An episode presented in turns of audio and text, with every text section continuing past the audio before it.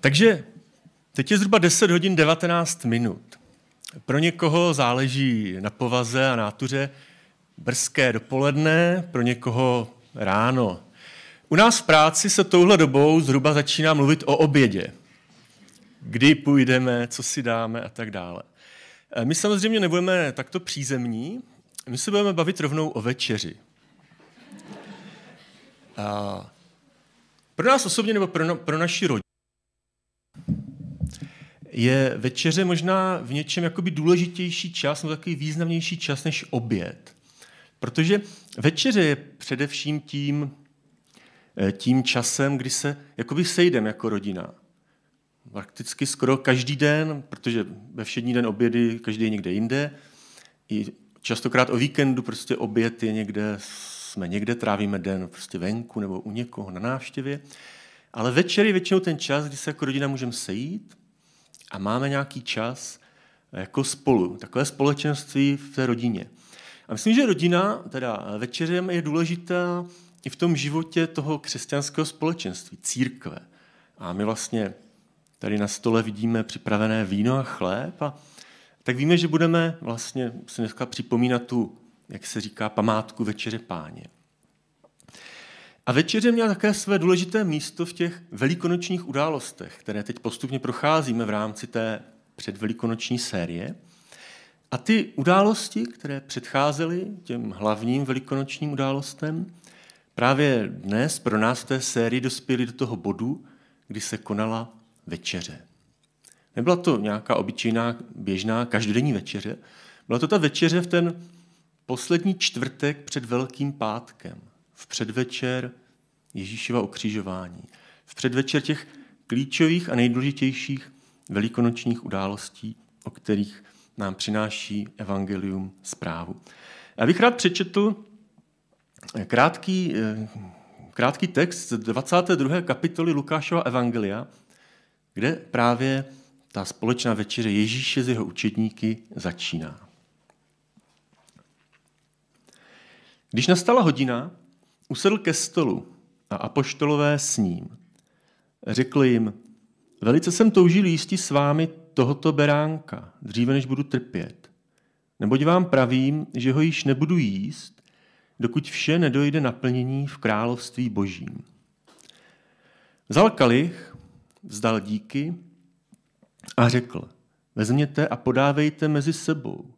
Neboť vám pravím, že od této chvíle nebudu píti z plodu vinné révy, dokud nepřijde království boží. Pak vzal chléb, vzdal díky, lámal a dával jim se slovy. Toto je mé tělo, které se za vás vydává. To čiňte na mou památku. A právě tak, když byl po večeři, vzal kalich a řekl, tento kalich je nová smlouva, zapečetěná mou krví, která se za vás prolévá.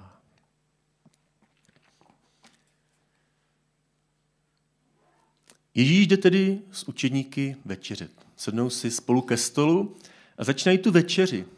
A Ježíš říká, že je to vlastně ten, je to večeře, kdy se slaví ten velikonoční hod beránka. To byl ten starý židovský svátek. V té židovské tradici je celá řada svátků, ale možná, nebo my z našeho pohledu můžeme říct, že tenhle patří mezi ty nejdůležitější, ne úplně nejdůležitější z nich. Možná svou důležitostí ho může přesahovat jenom ten, ten šabat, ten každosobotní šabat. Ale tady ten velikonoční hod beránka má v té, izraelské, v té židovské tradici a v izraelské historii strašně důležité místo. A tenhle svátek vlastně byl ustanoven jako první ze všech. On byl ustanoven přímo v tom okamžiku, kdy Izrael, ten izraelský národ, byl ještě v tom egyptském otroctví.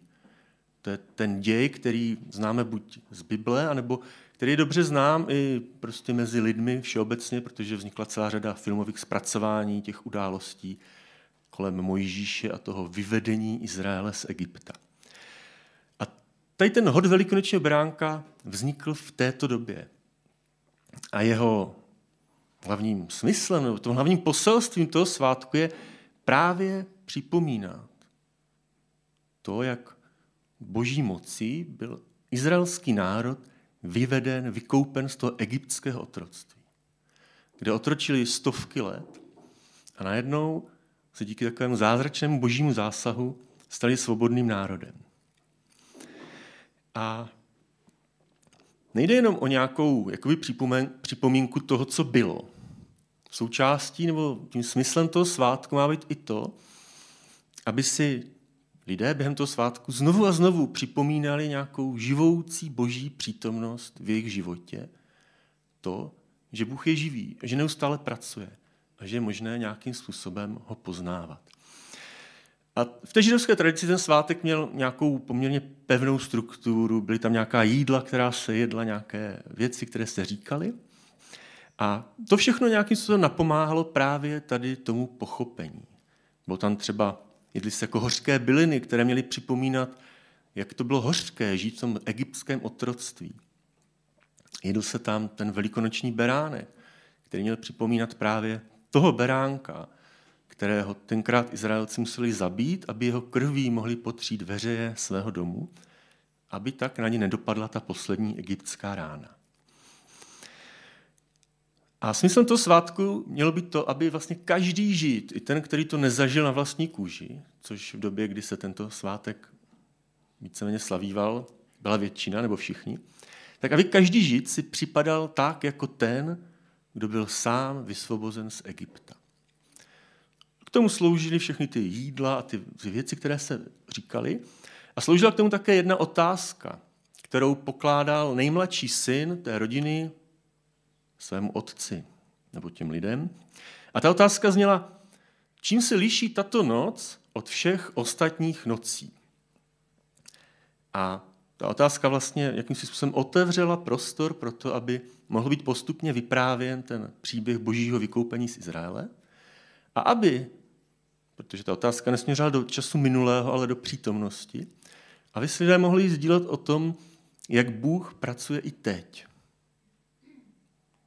10, 20, 30, 40, 100, 200 let poté, co došlo k těm událostem v Egyptě. A tuto otázku si prosím zapamatujte, protože se k ní... A je to možná až s podívem, nebo když jsem o tom přemýšlel, tak jsem si říkal, je to zvláštní, že Bůh se rozhodl takto důležitou věc, takto důležitý svátek, to připomenutí tak důležité události, v které se zjevila ta boží moc a boží svrchovanost, že se Bůh rozhodl zasadit ten svátek do takového jakoby obyčejného prostředí, obyčejný, obyčejných souvislostí. Člověk možná čekal, že ta připomínka měla vypadat tak, že půjde někam do nějakého vznešeného prostoru, do nějakého chrámu, kde bude ten malinký človíček zírat na něco, co nějakým způsobem zhmotňuje a prostě zjevuje tu boží velikost a moc. Ale nic takového tady nevidíme. Místo nějakého formálního prostoru a času je celá ta událost toho připomenutí boží moci a božího vysvobození zasazena do prostředí společné večeře, společného jídla. A jak jsem říkal, pro naši rodinu je ta večeře skutečně tím top jídlem, kdy právě se otvírá prostor a kdy dochází v takovémto prostředí k nějaké možnosti se poznávat, něco spolu sdílet, být prostě spolu. A to nejen mezi lidmi, ale také mezi lidmi a Bohem. Ježíš celou tu večeři zahajuje slovy Velice jsem toužil jísti s vámi tohoto beránka. To je vlastně první věta, kterou říká. Už nám zhasla, ale to nevadí. A kdybychom tu větu vzali a přemýšleli, na které z těch slov položit důraz, co bychom vybrali? Bylo by to toužil nebo jísti? Znám lidi, kteří kdykoliv se ve větě vyskytuje slovo jíst, tak jsou automaticky pro, že to je to nejdůležitější. Bylo by to toužil, bylo by to jísti, nebo by to bylo s vámi? A já, jsem, já si myslím, že ten důraz, který tady zaznívá, leží na tom s vámi. A ty slova tam opakují mnohokrát potom. S vámi, s ním, spolu, podávejte mezi sebou. Sám Bůh, Ježíš, vtělený Bůh, který přišel na zem v podobě člověka, v předvečer svého kříže na ten zelený čtvrtek, vlastně ten večer, kdy byl zatčen, a v předvečer toho dne, kdy bude ukřižován, vyjadřuje tuto touhu být s námi. Toužil jsem být, jíst s vámi tohoto beránka. A já myslím, že to svým způsobem odráží i svědectví, které čteme na mnohých dalších místech Božího slova.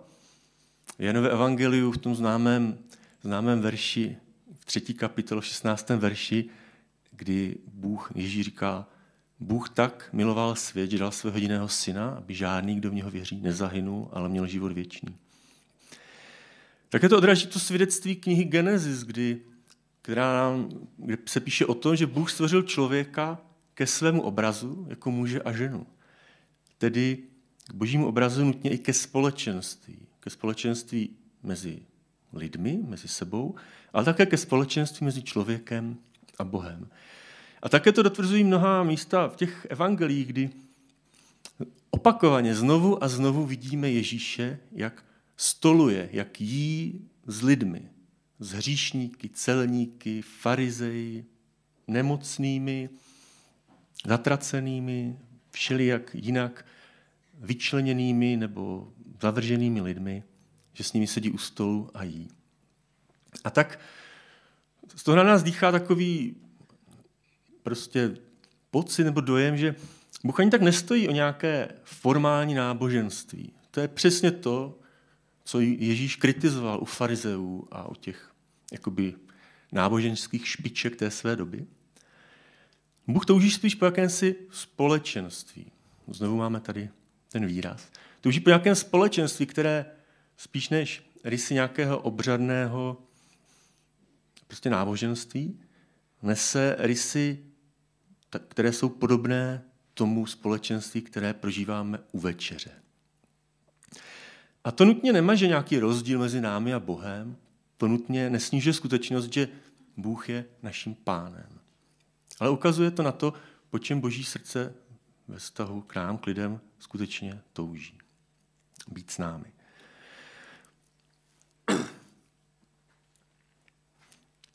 Ježíš tedy slaví tento hod velikonočního beránka se svými apoštoly, které nazývá přáteli při té příležitosti.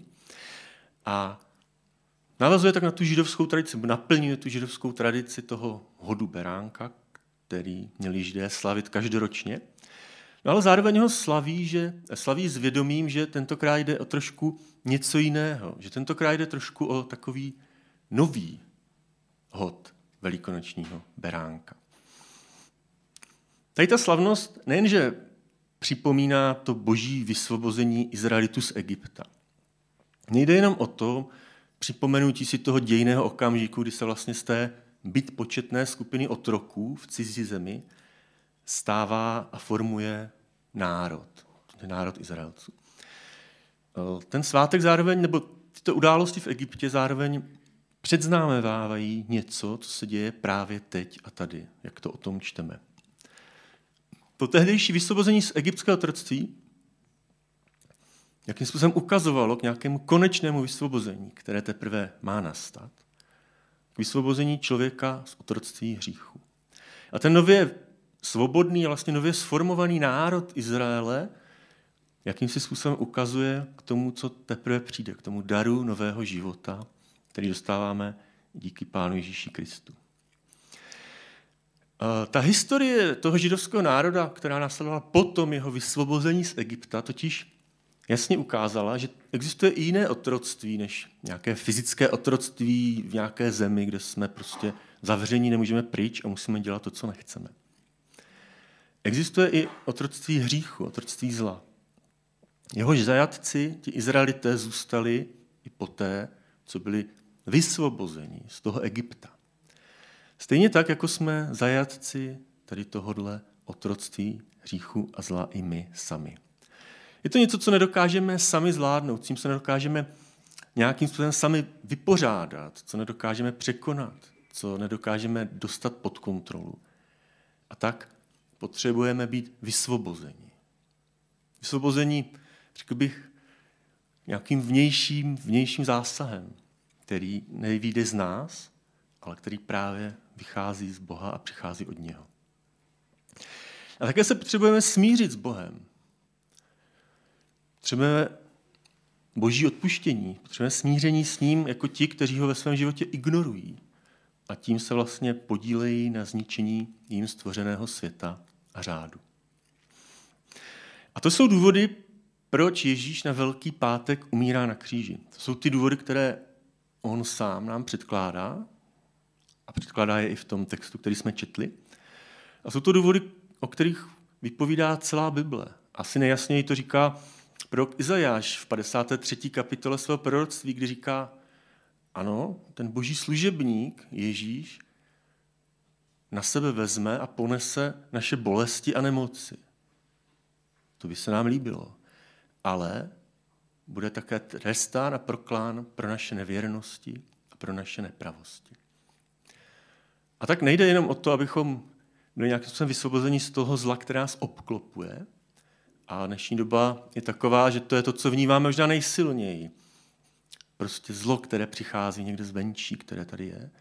Ale potřebujeme také vysvobození a nějakým způsobem usmíření s Bohem kvůli zlu, které vychází z nás samotných, tak jak to právě píše ten prorok Izajáš.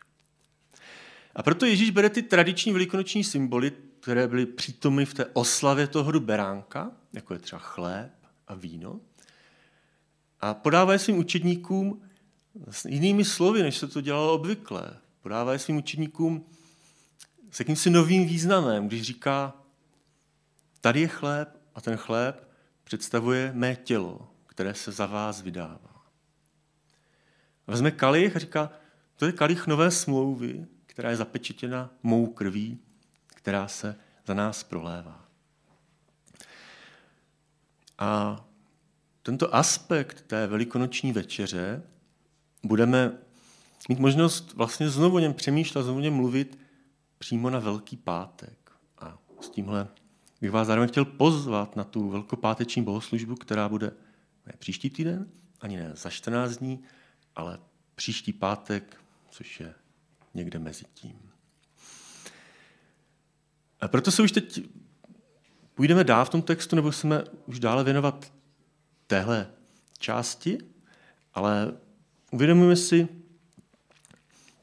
ještě takový další rozměr. Mluvili jsme o té večeři, o tom hodu beránka, o, tom jeho, o, tom, o té důležitosti, o tom kontextu společenství a teď jsme přemýšleli takové jakoby vertikální ose, o tom společenství mezi člověkem a Bohem. Mezi Bohem a člověkem.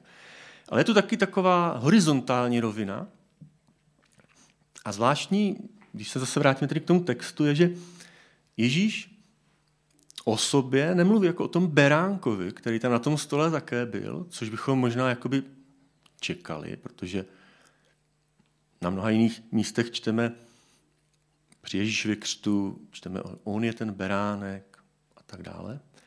Ale ono se mluví jako o chlebu. To může mít, nebo určitě to má nějaký význam, můžeme přemýšlet o dvou věcech. Jednak chléb byl eh, takovou věcí jakoby denní potřeby. Jako beránek se nejedl vždycky, ale chléb, chléb patřil k životu nebo k tomu každodennímu životu. Každý den jsme jedli chléb, každý den nějakým způsobem ho potřebujeme. A možná tak Ježíš ukazuje to, co jsme už trošku naťukli, že v té památce, v tom hodu beránka nejde jen o nějakou pětní připomínku toho, co se stalo někdy dávno, jednou jakoby v historii, ale jde i o to připomenout si znovu a znovu, že Bůh je živý, že Bůh nějakým způsobem pracuje každý den a že tu boží milost, to Ježíševo tělo, které se vydává za nás, potřebujeme znovu a znovu. Potřebujeme každý den. Potřebujeme se znovu a znovu obracet a vracet k Bohu. Chléb je také to, co si u té večeře lidi navzájem, čím se jakoby tak slouží, co mezi sebou sdílí. Podej mi prosím tě kousek chleba, vezmete ten košík, na, vem si tady. Nebo někdo řekne, já bych si ještě kousek dal, ale nesním celý krajíc, nedá si to se mnou někdo na půl. Chléb je tím, co prostě mezi sebou sdílíme, čím si nějak navzájem sloužíme. A tak se znovu vracíme do toho rámce toho společenství, které je tak důležitým důležitým zarámováním celé tady té příležitosti. A znovu připomínám, jak tam čteme všechny ty s vámi, spolu, mezi sebou, pro vás a tak dále. Ten rámec společenství velice významně z celé té události vystupuje. Společenství mezi těmi lidmi, kteří jsou spolu u toho stolu. A možná by se zdálo, že ten starý, ten židovský velikonočního beránka byl čistě izraelská záležitost, ale není tomu tak.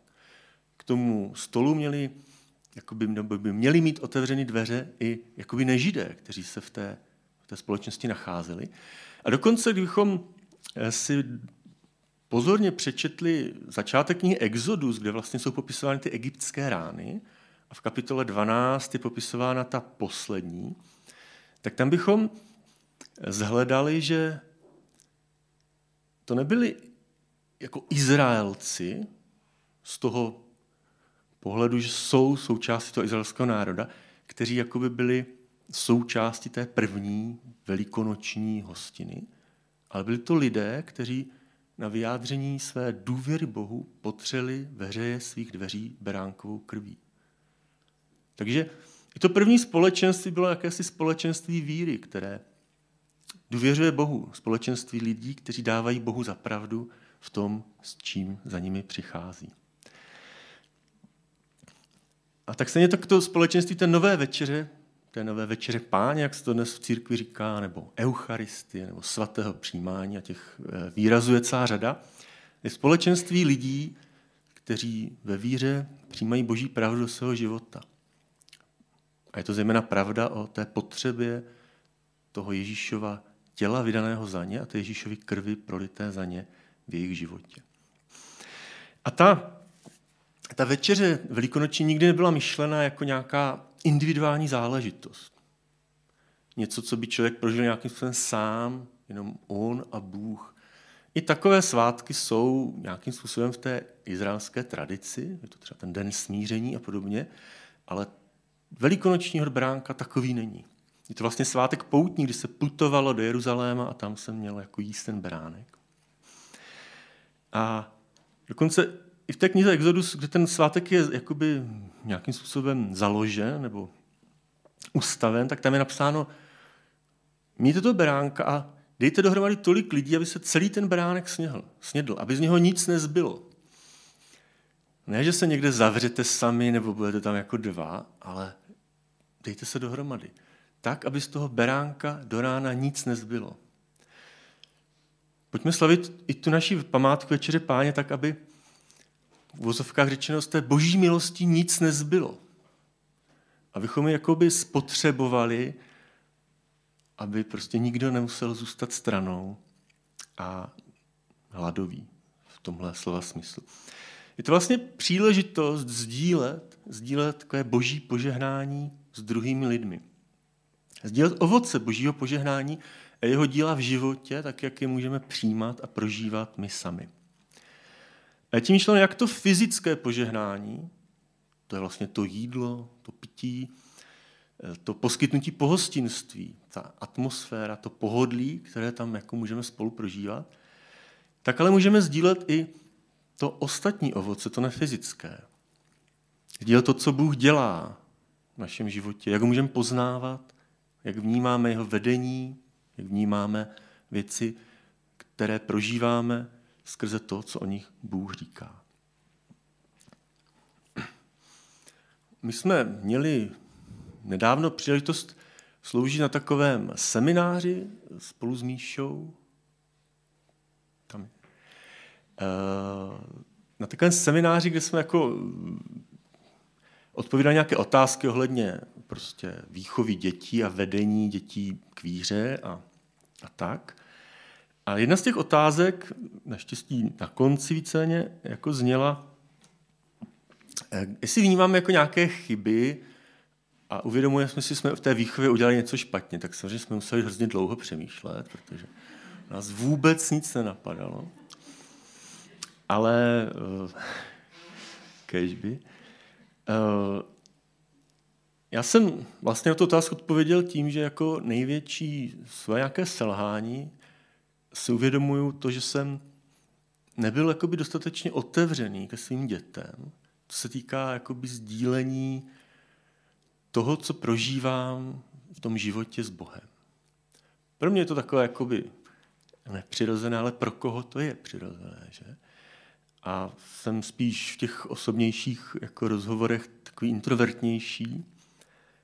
A uvědomil jsem si, že v tomhle jsem jakoby ochudil svou rodinu o to, že jsem, že mi jako nestálo za to rozdělit se o nějaké jako obyčejné věci. O nějakou jednoduchou vděčnost za nějakou zdánlivou banalitu nebo něco takového. A že to jako vlastně ochuzuje to společenství o to, aby si lidé mohli připomínat to, že Bůh je živý a že pracuje každý den v našich životech. Takže to byla ta moje chyba. A vědomil jsem si, že někdy uh, něco podobného prožíváme i třeba jakoby v církvi, v našem společenství. A úplně mě to tuhle jednou tak nějak docvaklo, že my jako strašně rádi slyšíme nějaké svědectví o tom, jak se Bůh projevil v něčím životě, nějakým způsobem. A samozřejmě máme rádi taková ta svědectví, která jsou jako wow, řekneme. To teda je něco. Když prostě mluví lidé, jak do jejich života, který byl hodně zničený nejrůznějším způsobem. Prostě nějakými zraněními z dětství nebo z, prostě z předchozího života, nějakými závislostmi na prostě nejrůznějších věcech. Tak jak do toho úplného marastu, jako beznadějnosti a tmy toho života vstoupil Bůh a nějakým způsobem jako hodně zázračně jako tam zjednal pořádek nebo nějaké věci posunul. A pak všichni jako brečíme a říkáme, wow, prostě Bůh je mocný, něco takového. To je síla. A pak může být jako svědectví nějakého, nějakého mladého člověka, který vyrostl v té církvi, v té církevní rodině.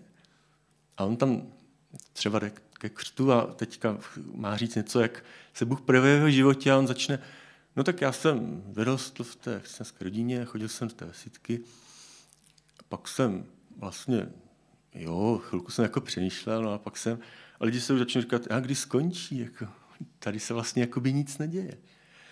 A jako ano, ale neměli bychom také říct úplně stejně, ale wow, Bůh tady toho mladého člověka dokázal prostě provést tím nejobtížnějším obdobím jeho života, aniž by ho vystavil prostě nějaké jako fatální chybě, aby, aniž by ho vystavil prostě nějaké zkoušce, která by jeho život nějakým způsobem fakt jako torpérovala nebo mu přinesla do života jako nějaké strašně těžké věci, která způsobila, že nevratně se něco zničí nebo něco v jeho životě rozbije a v životě lidí dalších.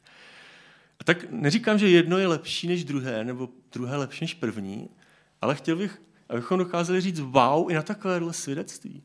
A když, když budu přemýšlet o tom, jaké svědectví bych chtěl slyšet od svých vlastních dětí, tak je to to druhé.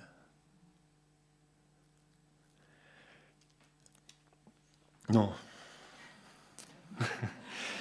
uh, a